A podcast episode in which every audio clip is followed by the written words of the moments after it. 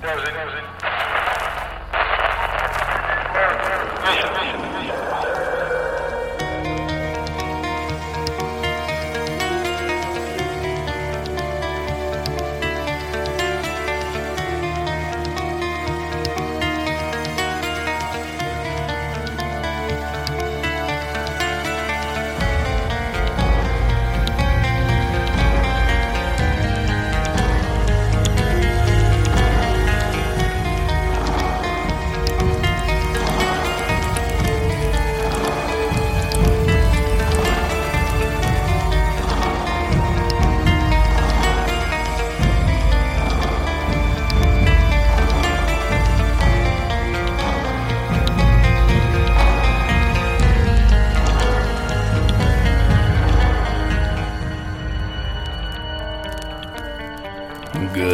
and welcome to Monsters Among Us.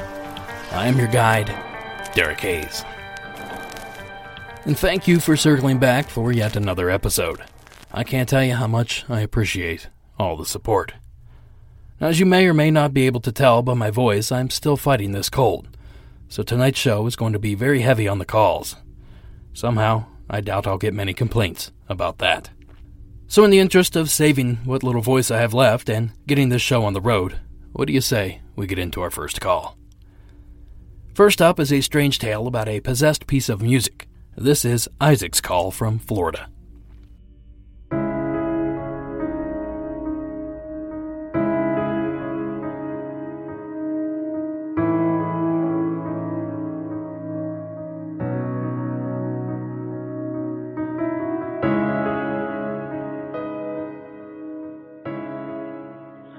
Hello, Derek. This is Isaac from Central Florida. Um, I don't know. I figured if I guess if I just load you up with all my stories, you can, you know, use them as you see fit, you know, on your show, you know, whenever the time comes up. This this story uh, happens in Central Florida uh, in the summer of 2009. Um, I had moved to North Carolina temporarily to live with my sister because her husband was being deployed and um, in the army and things didn't work out. I wound up getting um, put out of my end, and I was back in Florida, and I moved in with a childhood friend who I'd reconnected with, and um, so I'm living with him, and um, one day a mutual friend of ours comes over, and he said that he had found an abandoned mobile home in the middle of, a, of the field um, which here in Central Florida, you know, in these rural areas is not too uncommon. Um, but he said that there was this trailer, and uh, he broke into it and was, you know, looking around. And he said that in this trailer he found a trunk that had some old records in it, and um, you know, the old vinyl uh, records. And a couple of them was a very old Metallica album I think it was one of their um, one of their first um, singles. And then the other record was a band called Slayer. It was their first um, LP that they had released. And um, on the cover of this Slayer record, um, I don't know if you're familiar with it, but it has a a satanic image of a uh, goat a devil um, with a pentagram made up of swords covered in blood, and the goat Satan is placing the final sword into the um, pentagram on the cover, and uh, you know the word Slayer is all on fire and everything.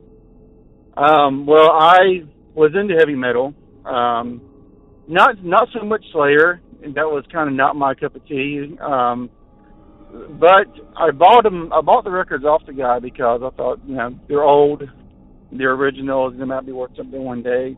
I think he sold them to me for like five dollars a piece or something. And um, so you know, I was happy to have them, and uh, I took them and you know put them away in in my room. well, a few months later, I I meet my the woman who is now my wife, and you know, we hook up and everything, and things go down, and I wound up moving in with her in her apartment, um, which is um, here in Zephyrhills.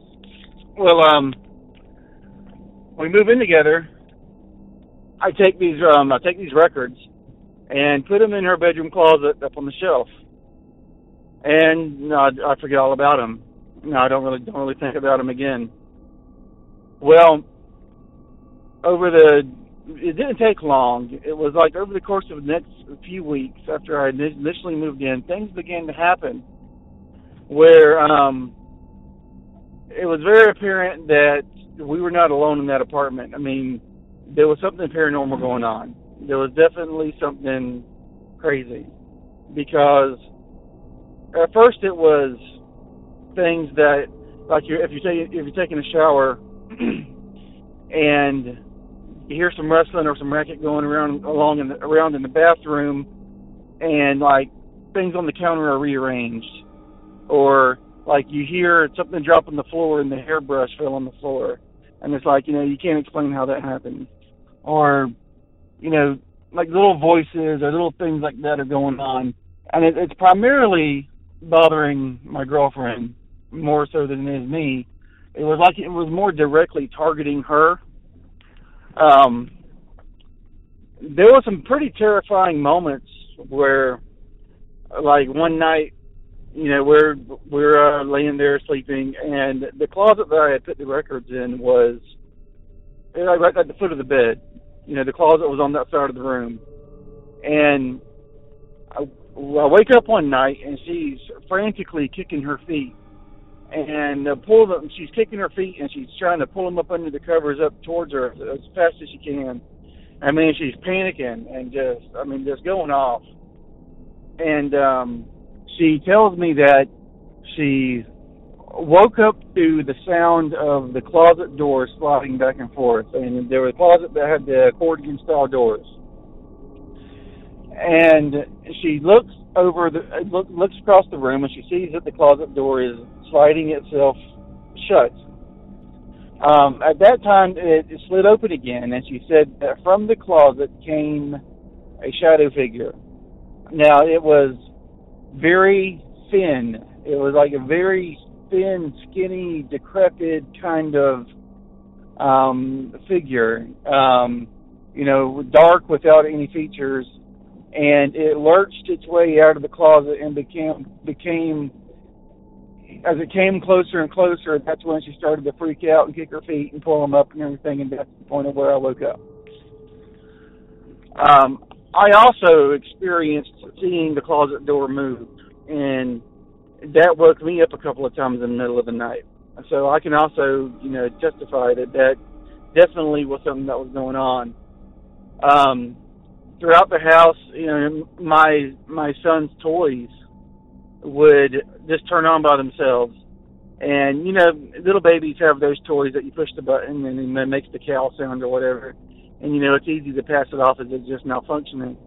But when it happens in a way that seems so deliberate over and over, you know, it gets harder to you know, pass it off as bad faulty batteries making it, you know, active or whatever. But that was just one of the one of the things that was going on. Um I mean, my son at the time, he was um he was only 3 or 4 years old and he would come running out of his room down to the kitchen and just latch onto one of us and you know terrified talking about how he saw a white dog in his room. A a blue-eyed white dog would just be sitting in his room looking at him why why would a, little kid just make something like this up i mean he was scared out of his mind um things like this went on for weeks and and it was um definitely. I mean, it was a bad situation.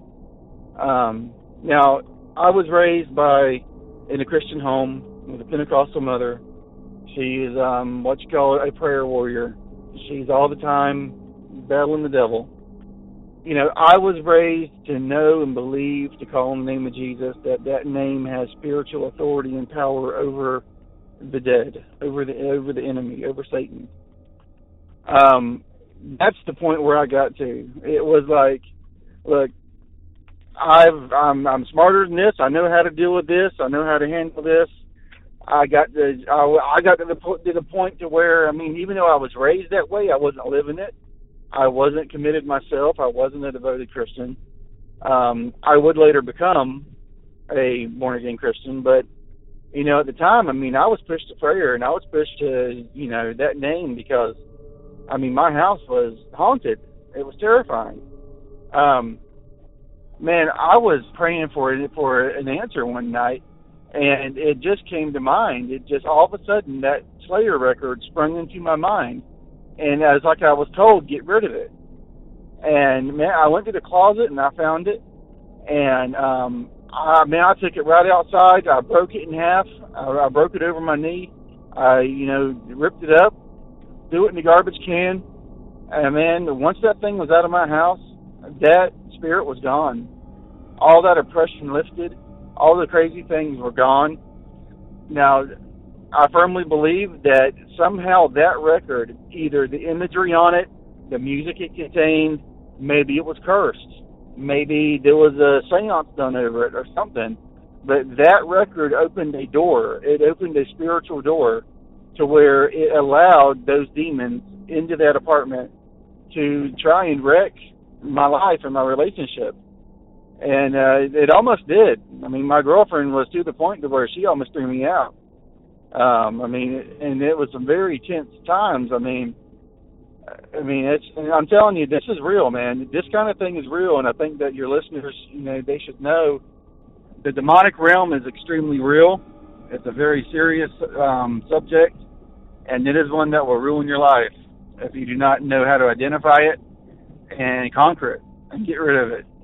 Um, I mean, like as an example, I mean, I was just thinking about this, and another incident came to mind. I mean, while we were going through this terrible experience, I remember one night where my wife, my girlfriend, sat up in the bed, and her eyes were closed the entire time, but she sat up in the bed and looked at me, and her tongue flick, flickered out of her mouth in an unnatural way. It was like like a lizard, but like in like really really fast, like like really rapidly flickered in her in her mouth, and just did this thing and then laid right back down. And you know, it's like now in my research and looking into these kind of things, I mean, I've actually read that many believe that an unnatural flicking of the tongue like this is a sign of a demonic possession or a demonic oppression. Um, you know, I mean, that's a, a visual that you know I'll, I'll never forget. You know, um, but man, I, I just wanted to share that, and um, you know, I know people going through this kind of thing might lose hope. I mean, they might move out of their home or leave their possessions over this kind of thing, and um, I mean, it's not um, it's not something to be you know to give up over, and there is hope. And um, anyway, thank you for the show. I appreciate what you do, man. Have a good one.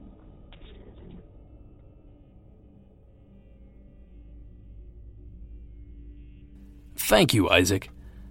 This is truly a strange case. And as an outsider looking in, I'm wondering if the album had a bit of a placebo effect, meaning that Isaac purchased the item, then noticed odd things happening in his home. Now, is it possible that the odd things were already escalating, and at a certain point, the record simply became a scapegoat of sorts? Though it is very difficult to pin down exactly what may have unfolded in this story, there is one message that Isaac shares near the end that I think holds a lot of power with people in similar situations, and that is the message of hope. No matter how bad paranormal activity may seem, or how terrifying your home may be, there's always hope that whatever it is, it will eventually go away. Thank you again, Isaac, for sharing that experience with us. Our next submission takes us to the skies over my old stomping grounds. The following is from Carlos in California. Hey, Derek. This is uh, Carlos calling from Los Angeles. Kind of feel a little weird calling um, tell my story because I'm a little bit of a skeptic, so I kind of, I don't know, I feel weird calling. But anyways, here's my story. Um, one night I was coming uh, back from the hospital with my ex-wife, well, my wife at the time, and uh, we're coming back from uh, Kaiser, from uh, Harbor City, and we're in the 110 freeway, and uh, we're driving back home. It was like around 2:30 in the morning, drunk, so They were taking maybe like three o'clock, two thirty, I don't know. But um, we're driving back home. We had to spend the whole day at the hospital. And uh, as we were driving home, in the sky, I saw some lights that were blinking simultaneously, like in sync with one another. So at first I thought it was like an airplane because we're near LAX. So I was like, oh, maybe it's an airplane from LAX. I don't know. But uh, I kind of just brushed it off. But it didn't. It did catch. It did catch my attention though. And uh, next thing you know, it was uh, um, the the blinking light just kind of like they had like a spot. They there was a bright light, kind of like showing the spotlight on the freeway. And at the time, I was like, "What the hell's going on?" Like I didn't think much of it. I was like, it's in California, we're used to highway high high, high speed chases. So I didn't think much of it. I was like, oh, maybe it's a high speed chase. So I pulled over to the right to the right lane, waiting for the car to drive by me. And uh, the light was shining. And then at the time, I told my wife, like, uh, like, hey, you know, like, hey, pull your phone out so we can record the car. And as, as she as she was pulling her phone out, uh, the the light that was the spotlight just kind of hit a flash, kind of like a photography. Like it just kind of flashed, and I'm like, what the hell? After it flashed, it um, it just like it was kind of like after after it hit the flash, it just uh, it just like bursted into the it bursted into the sky like kind of like a comet or something. I don't know. Like After like it was a spotlight and the flash, and it kind of bursted in, kind of bursted in the sky like a comet, but the light behind it was green. Seems kind of weird. I'm kind of a skeptic. My my uh, my wife at the time, like she she was very very she's very big on on um, religion, so she didn't believe much of it. So she was like, she's a very she was a very religious person, so she didn't think much of it herself. But I don't know. That's kind of my story. It just kind of weird. I don't I don't know how to explain it. I want to say it's a helicopter. I want to say it was a plane landing from LAX. I don't know, but it's just I'm not a big believer in aliens, but it just is, this is kind of weird. The following day, I, I tried to check on the news. Like I, I went I went online and I checked the news. And I checked the news on TV, but nothing came up as far as as far as, far as light. But the funny thing is that once that that the flash hit, there was a car next to me, and the and the flash hit, and uh, the car next to me kind of just uh, the guy then the guy next to me kind of just looked at me like in like weird kind of like he's really kind of like confused, and I looked at him too. We just both looked confused. So there was another guy that saw it too. So I don't know, like like I said, it was like around two thirty in the morning. It's not like cars in the freeway, but there was this one car that was next to me, the, the guy they, the guy did seem kind of confused. So I don't know. Maybe you can explain better, Derek. Thank you. You have a great podcast. Thanks for your time. Thank you, Carlos. Having lived in LA for over 10 years, I can testify that the skies are alive with activity at night. You have LAX and the Burbank Airport, in addition to Ontario and Orange County. And that's not even including all the news and police helicopters. And, as if that wasn't enough, there seems to be drones flying around constantly. So it's a logical assumption that Carlos could have been fooled by one of these benign light sources. After all, he said so himself that he was traveling very late at night, so it's quite possible that he was tired and his eyes were deceiving him. One thing that Carlos's story did remind me of was an infamous incident that took place in the skies over Los Angeles back on February 25th of 1942. The now legendary Battle of Los Angeles was a purported enemy attack and subsequent anti-aircraft artillery barrage. The incident occurred less than 3 months after the United States entered World War II as a result of the Japanese Imperial Navy's attack on Pearl Harbor.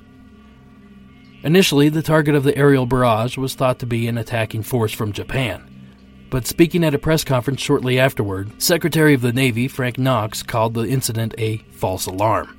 Newspapers of the time published a number of reports and speculations of a cover up, including reports that the craft witnessed was not of this world.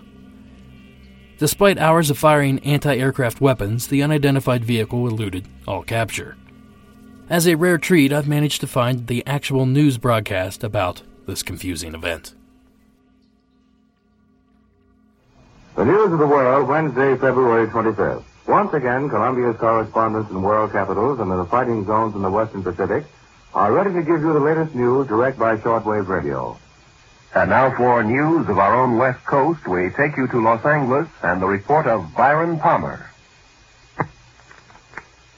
Anti-aircraft guns went into action against unidentified aircraft in the Los Angeles area shortly after 3 a.m. Pacific wartime this morning. The anti-aircraft guns began barking during a blackout ordered by the 4th Interceptor Command at 2.25 a.m. The unidentified object which some sources thought might be a blimp, moved slowly down the Pacific coast from Santa Monica and disappeared south of Long Beach. Army officials declined to comment on the possibility that the object might have been a blimp. However, it required nearly 30 minutes to travel some 25 miles, far slower than an airplane.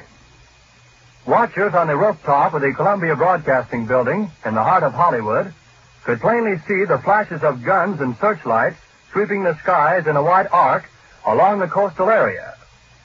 Concussion of the shells could be felt in downtown Los Angeles, 15 miles away. U.S. Army planes quickly took to the dark skies, but whether they contacted the object has not been announced. Army officials say they will not comment until they receive a full report of the action. Although some watchers say they saw airplanes in the air, Semi-official sources say they probably were the U.S. Army's pursuit. Several observers say they saw one or more planes spotlighted by 20 or 30 searchlights. The object moved southward, presumably over Huntington Park at the western edge of Los Angeles, and on southward to about Long Beach on the coast.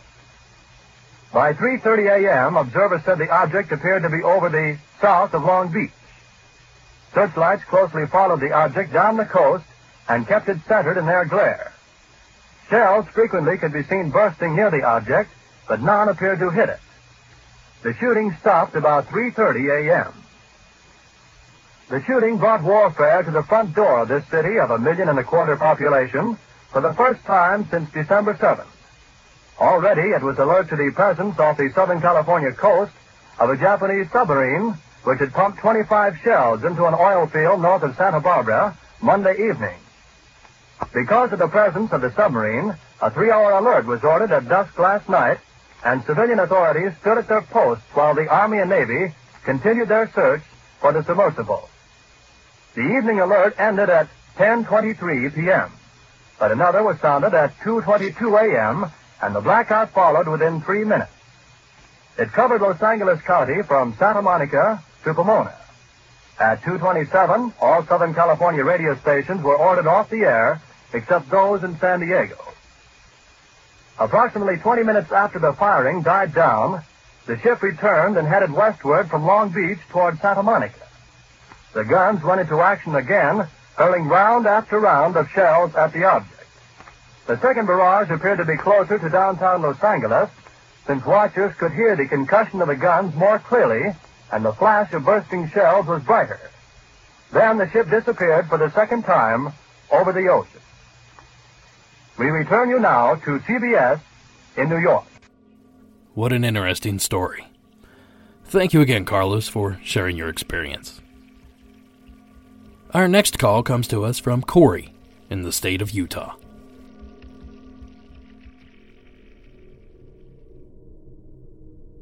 Hi, my name's Corey. I'm calling from Utah. Um, I wanted to talk about an experience that I had. Uh, this would have been in the summer of 2002.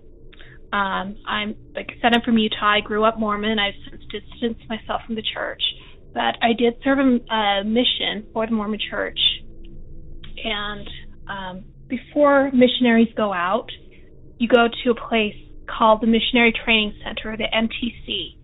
Uh, I served in Central Canada. My deepest apologies to everyone in Central Canada who had couple of weird girls come knock on their doors in between 2002 and 2004.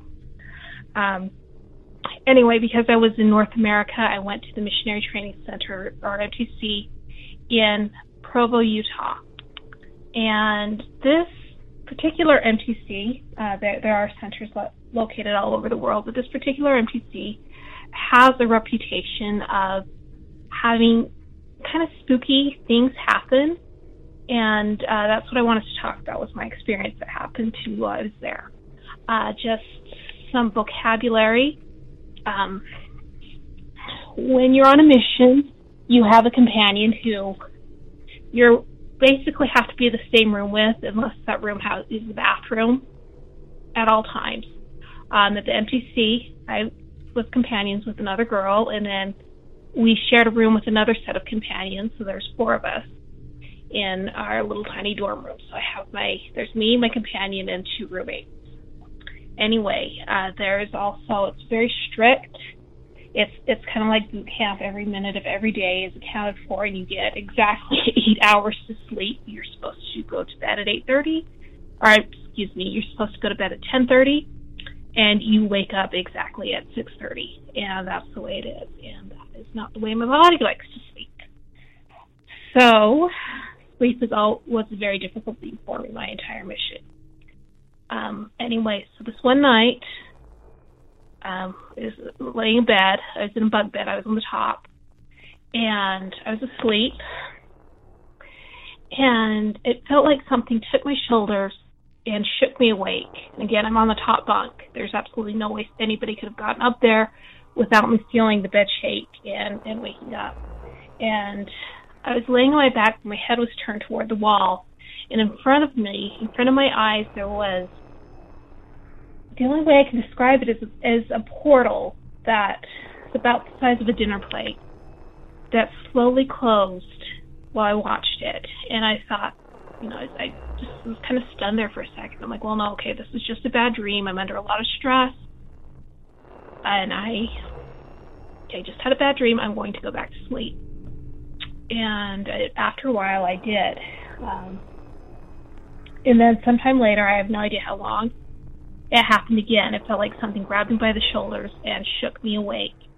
And in front of my face, in the wall, there was what looked like a portal about the size of a dinner plate that slowly closed.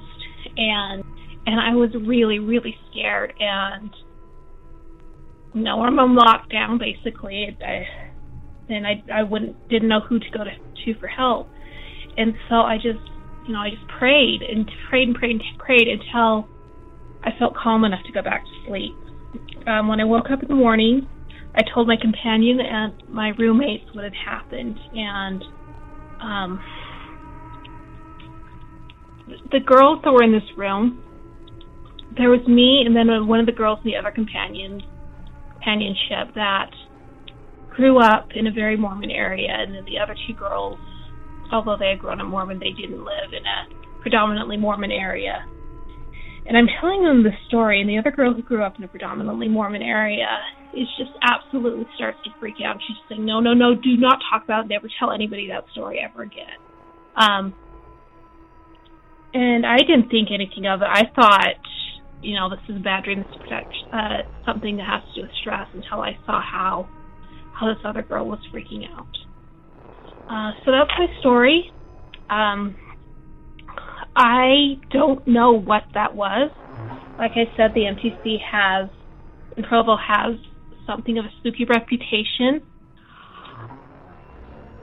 For my experience, I acknowledge that there is a very good chance that it was a product of stress and not having enough sleep and being in an environment that is not very conducive to well being for somebody with my personality.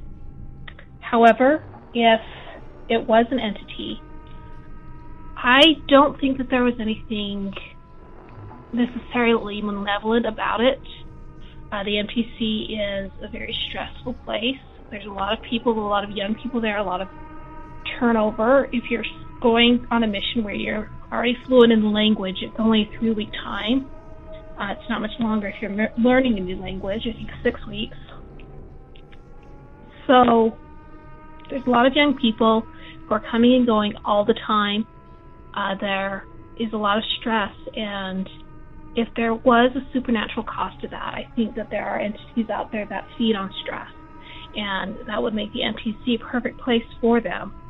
Um, and these entities, I think, thrive in the dark, and that's kind of the reason why I'm calling in is because I think that by shining a light, it will drive those entities out rather than attract them. A lot of people seem to think it will.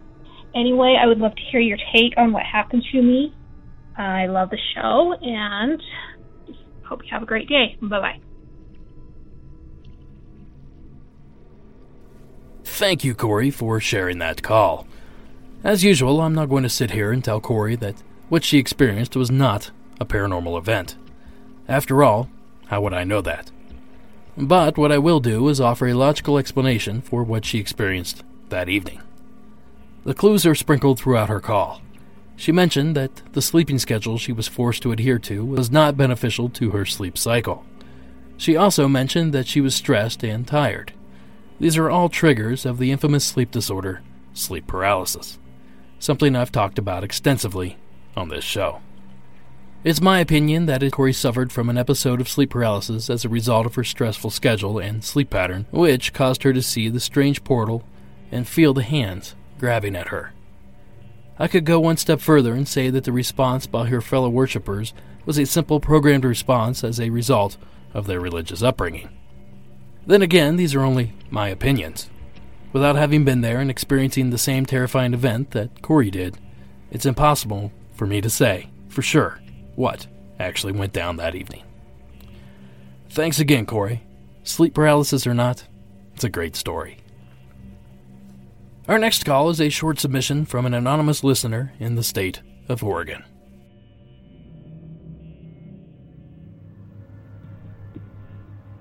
Hey, um, first time caller. Um, I was kind of scraping my brain to see if I had any paranormal experiences to share because um, I'm a big fan of the show.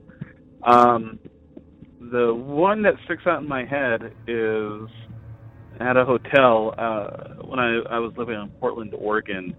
Uh, my girlfriend at the time and I we had an anniversary dinner, and uh, we decided to stay at a hotel there, and it's a chain of hotels in the northwest area where they kind of um, uh, repurpose old um, buildings, like you know, schools or um, what have you. This this happened to be an old farm that they turned into kind of like a hotel, restaurant, resort kind of thing, and so the the venue there had a lot of history.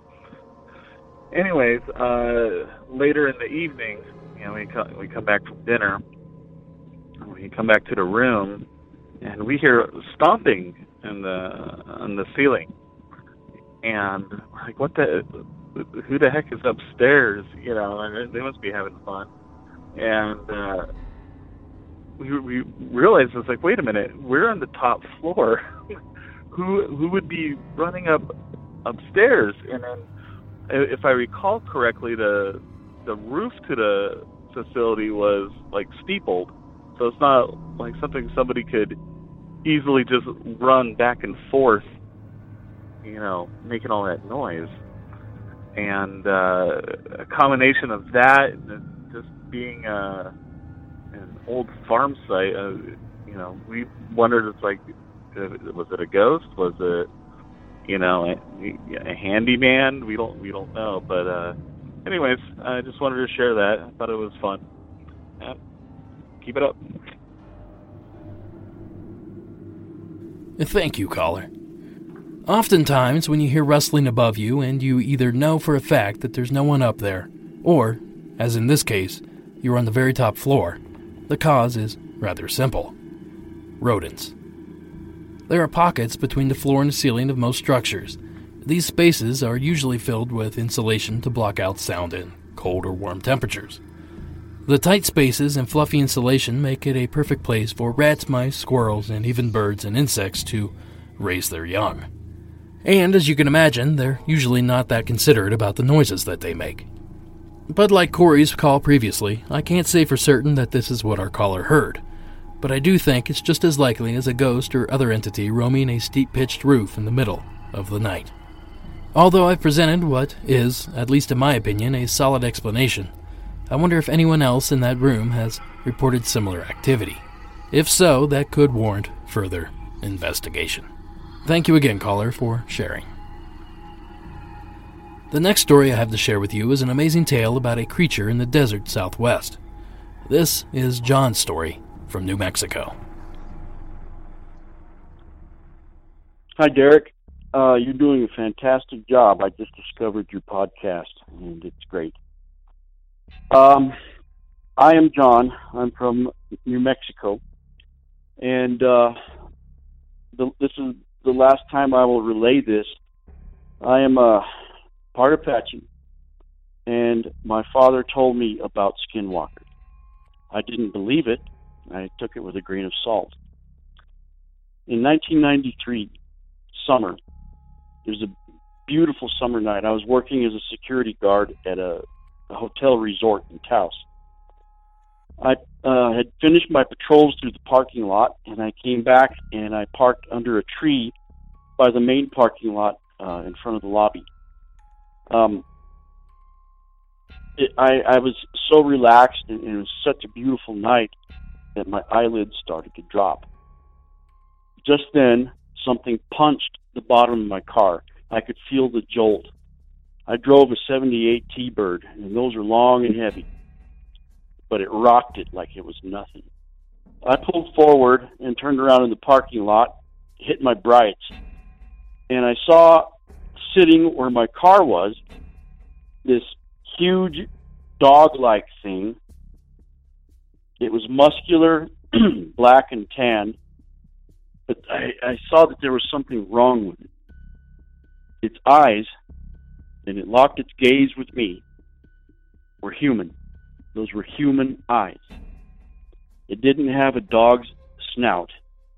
It looked more like a human elongated nose, and it stayed staring at me. I felt as if my soul was getting invaded. Um, I was almost mesmerized. And then I remembered what my dad had told me and warned me about.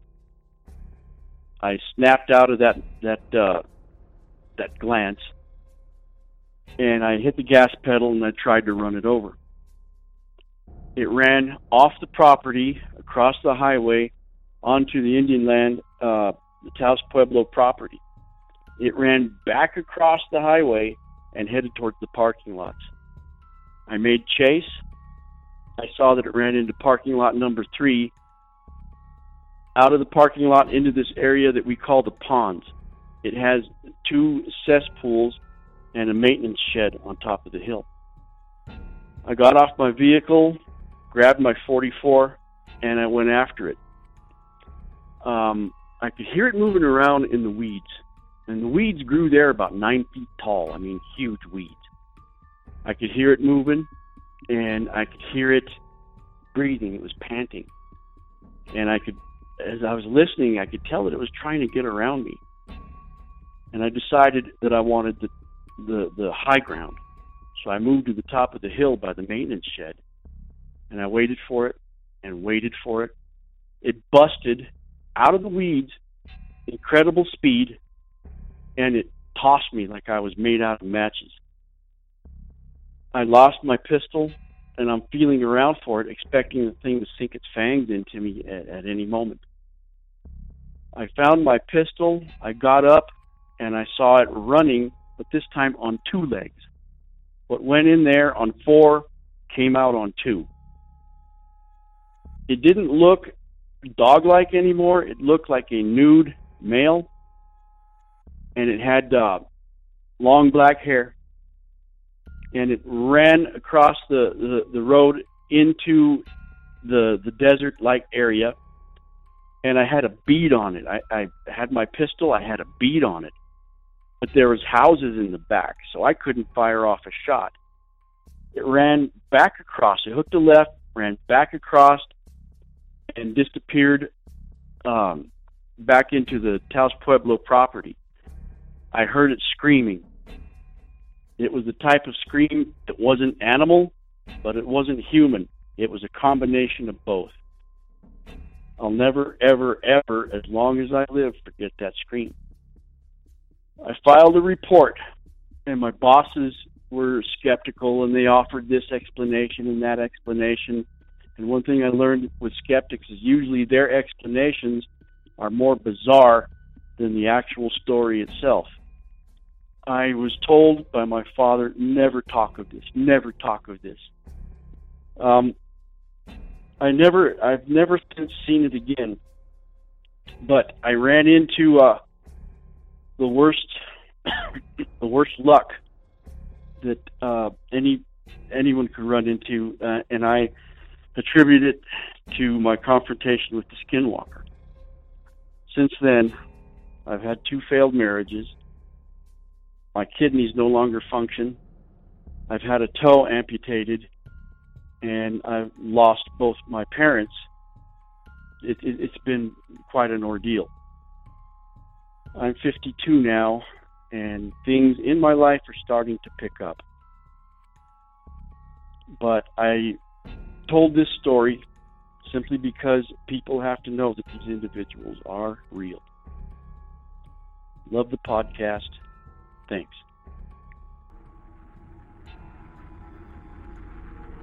Thanks, John. I want to start off by saying I'm incredibly sorry to hear about your string of bad luck. I truly hope it improves soon and fast. As for your account, what an incredible series of events.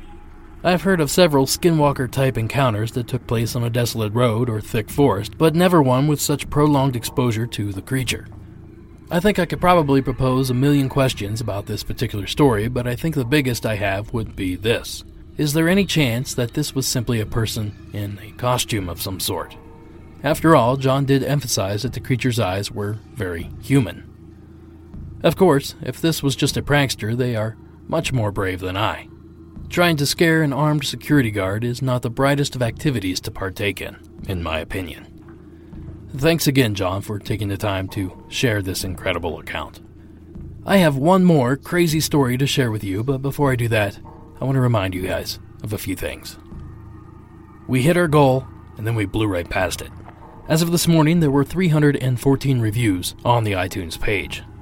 I cannot begin to tell you how exciting that is for me. But hey, let's not stop there. Keep those ratings and reviews coming. One of these days, iTunes will take notice of the steady climb and then things will really take off. Thank you again for those that already took the time to review. I truly appreciate that.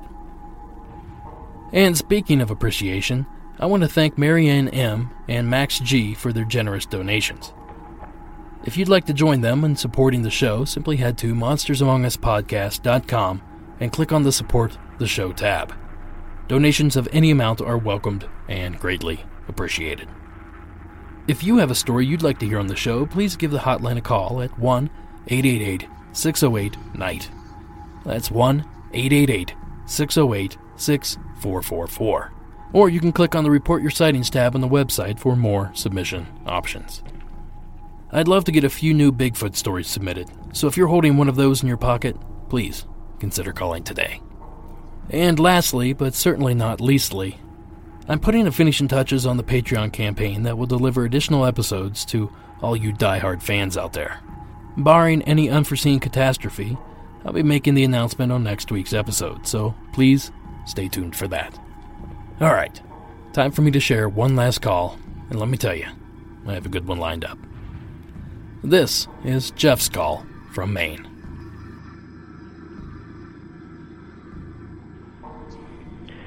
Hey, Derek.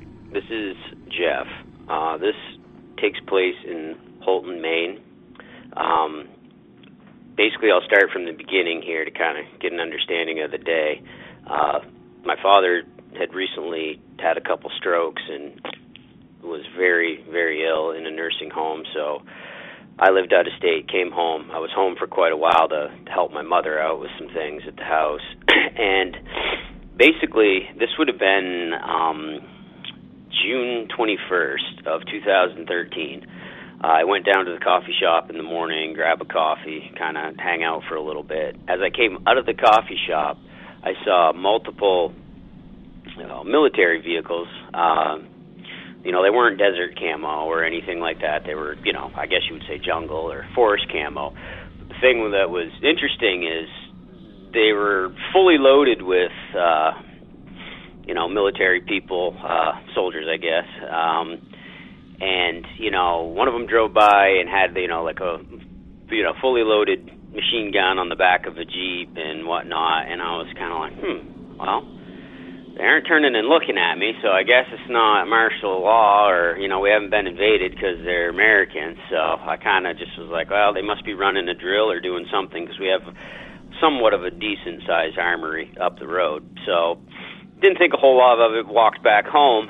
Um, later that evening, I'd say around probably 7:30 or so. Uh, I was in the backyard doing some things. My mom was out there. My brother pulls in the yard, and of course he can't see me because I'm around back, but he sees my mother. And I hear him yelling to my mother, "Mom, mom, mom, come look at this! Come look at this! Hurry, hurry, hurry!" So I'm just thinking I overheard it, so I'm like, I "Wonder what the hell's going on?" So I walk around the corner and I see my mom going out front, so I kind of hustle up, run to the front of the house, and my brother, I, and my mother are looking up across the street. Uh, over the neighbor's house. Five orange orbs. I mean, they're they're cooking it across the sky. They're coming from basically west to east, roughly. You know, um, no more than I'd say a hundred feet over this person's house, and uh, it was a beautiful evening. Uh, very nice out, and very nice all day. Um, they start coming, and then all of a sudden, there's seven more that are coming behind them. So we have 12 orbs total, five kind of in front, and seven more kind of not far behind them. No noise, very low elevation, basically flying faster than, I mean, any aircraft I've really ever seen in the sky, you know. And right over the street, pretty much up above to our right, it was a humongous thundercloud, basically in the middle of just a gorgeous day. These orbs dip down slightly, or basically, I should say, they start to descend. Then, one by one, they kind of have a corkscrew motion. And I don't mean a corkscrew motion like a jet, where you can actually see the jet and it's spinning. And this was just a motion because it's an orb, you know, you can't really tell what's top, bottom, left, or right. So they dip down and make this corkscrew motion up into this thundercloud. And by I mean quick acceleration, it's just shoom, shoom, shoom, shoom, shoom, shoom. Every one of these orbs flies up into that thundercloud.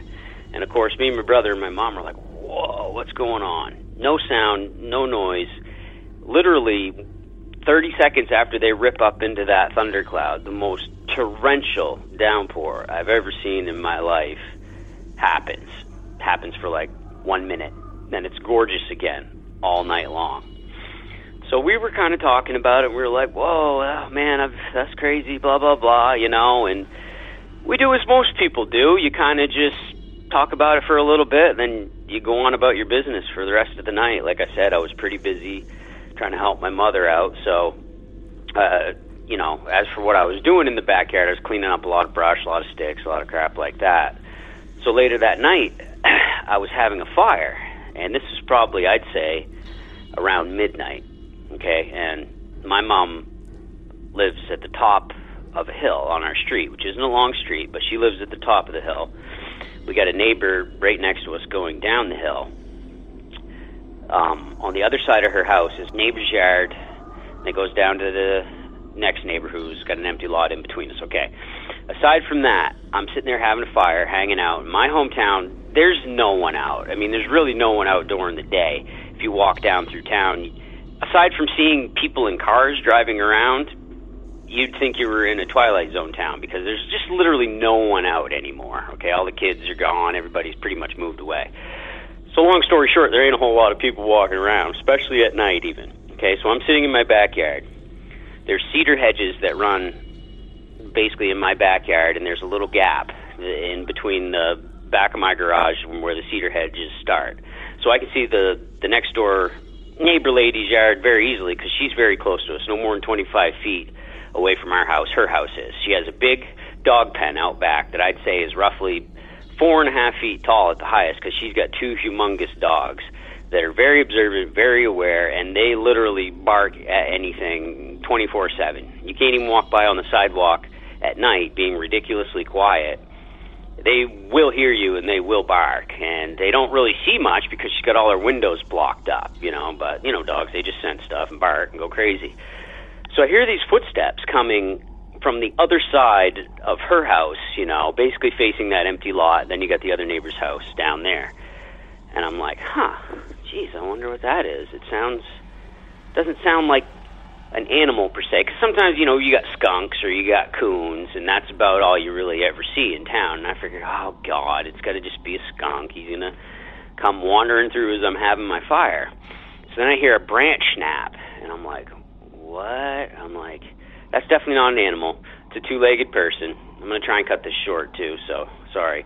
Um, so I stand right up, and I go and I stand in this gap between the garage and the cedar hedges, and I can see, you know, past her dog fence. Then there's like some kind of some maple trees, and I can see down into the like the porch light on the neighbor's yard. There's like a little gap in the leaves that you can see. So I hear some snapping. It doesn't sound heavy, and all of a sudden, from around the corner of her house, I see something step around the corner, and I see a silhouette of a head and it doesn't it doesn't really look like a human head per se.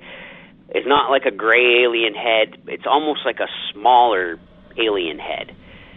And I'm like, what the hell? Thinking in my head. So I have no light or I have no anything. Like I say, it's just a dark silhouette because of the light of the lady's porch down in the other house shining up towards me. So I didn't really know what to do. I knew it pretty much wasn't human because I could tell by the height of it. So I whistle. Okay? As soon as I whistle, this thing bolts like a shot of lightning. It takes five steps across that empty lot and across that other lady's yard and crashes through the tree line going into the next neighbor's yard further down the street. Now, this has to be at least 50 or 60 yards from where I saw it to where it crashed through those trees, and it took five steps. Okay? And basically after that, I'm kind of in shock, and I'm like, what the heck? All of a sudden, my stomach starts feeling really, really sick, really, really weird, and I'm kind of like, oh, what the hell? I'm going to put the fire out and go inside pretty much, you know, wait till morning. So I went over next morning, and where I saw the head in the gap of the leaves was at least, I'd say, seven and a half feet tall, okay? Now, this didn't seem like a Bigfoot creature because, like I said, it couldn't have weighed any more really than I do, no more than 180 pounds high because it didn't sound heavy when it was running. I don't know if you kind of know what I mean, but even a deer, if you scare it and you hear it, it's it's kind of thudding. You know what I mean? It makes a heavy thud on the ground. This was light, skinny, tall, um, and basically it took off. It bolted. So, like I said, the next morning I went over and I reached my hand up in the gap of the leaves where I saw this thing, and it was easily seven and a half feet tall. So basically to elaborate on this, I was kind of looking to see if anyone else had seen the orbs, and sure enough, that same night over in Fredericton, New Brunswick, Canada, which is the next sizable town across the Canadian border from my town, somebody saw a bunch of orbs over the city, and then they disappeared. So I don't know if I kind of had a, a sighting of an alien or what it was, honestly, but it was huge and it wasn't heavy. The military also, I found out, had had a joint operation with tons of law enforcement in the area up at the airport in my hometown. Hundreds and hundreds and hundreds of individuals in this big task force basically ran a mission as if somebody was landing a vaccine for a huge outbreak and people were trying to steal the vaccine. That was the operation that went on in my hometown which is very small, like I said. So I just wanted to throw that in there so people, as far as I know, there was either right up in the Houlton Pioneer Times or the Bangor Daily about the military operation, but nothing ever mentioned about the orange orbs. And I know a lot of people think drones and stuff like that, but I also need to just explain that where I come from is very rural, very poor. It's the poorest county pretty much in the state of Maine. There's not a whole lot up there there might have been somebody who had a drone back then, but I'll tell you right now, there certainly wasn't anyone who had 12 of them or 12 individuals who each had one that were all flying them at the same time, all up into a thundercloud. So, as far as what I saw for the creature, I have no idea. It wasn't heavy. It took off like a bolt of lightning. It ran 50 or 60 yards in five steps. And it was definitely coming, I think, to check out what I was doing because I was the only one up and around in my whole neighborhood. So, like, and what really freaked me out to make me think it wasn't an animal or a human is her dogs did not make a sound. And there's just no way that thing could have walked by there that close to her house on that bank, snapping branches without those dogs g- going ballistic. So, like I said, I don't know if it put kind of a I don't know what to say. Basically, I'm going to cut this short because I've already gone over twice. So, sorry, man. But I just wanted to fit all this in there because it's kind of a lengthy story. So, thanks for the podcast. I know you'll edit it the way you the way you normally do, and that's fine by me. Leave out certain things or include it all. Doesn't matter to me, man.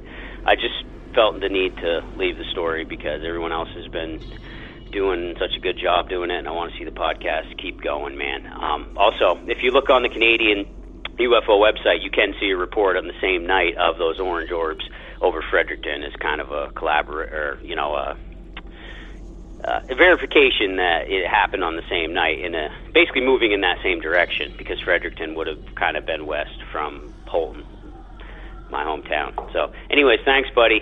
Chop it down as much you need. Sorry for the length of it, and take care, man. Keep up the good work. Bye.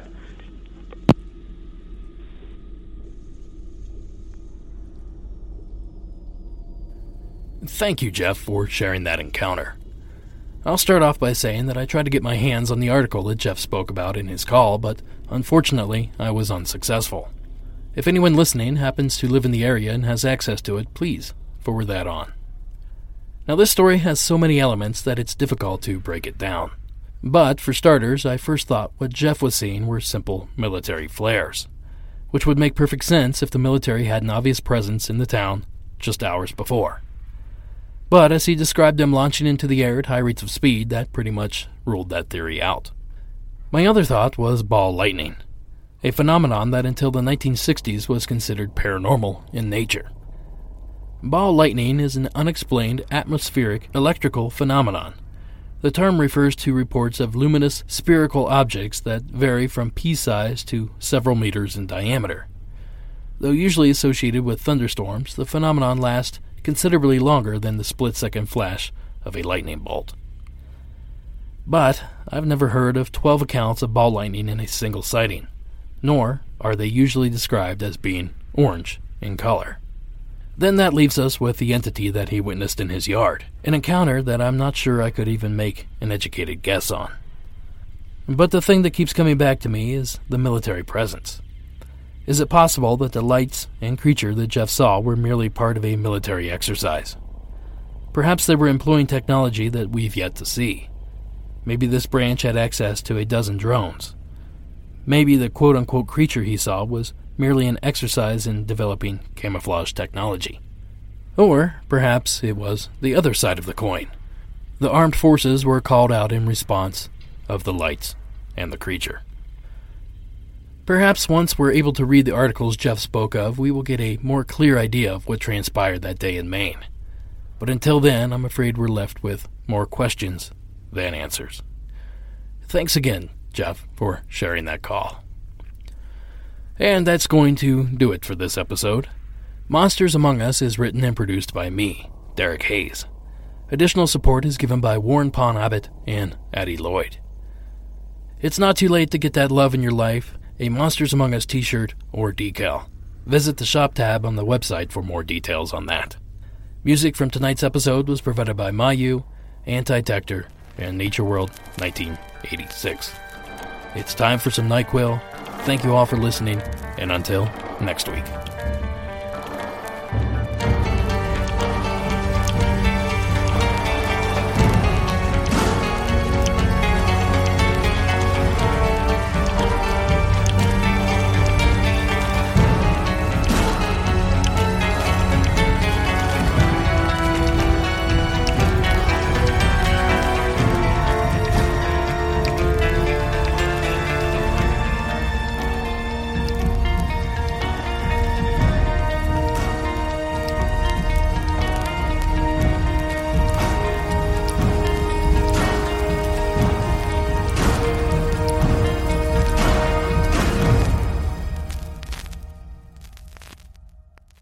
It all starts with an invitation to experience Lexus, to connect with us, to see that no detail is too small, to be our special guest. It starts as an invitation to drive a Lexus vehicle, but it becomes an exceptional experience. The Invitation to Lexus sales event. Your invitation is always open, but the offers only last through March 31st. Experience amazing at your Lexus dealer. Click the banner to discover more.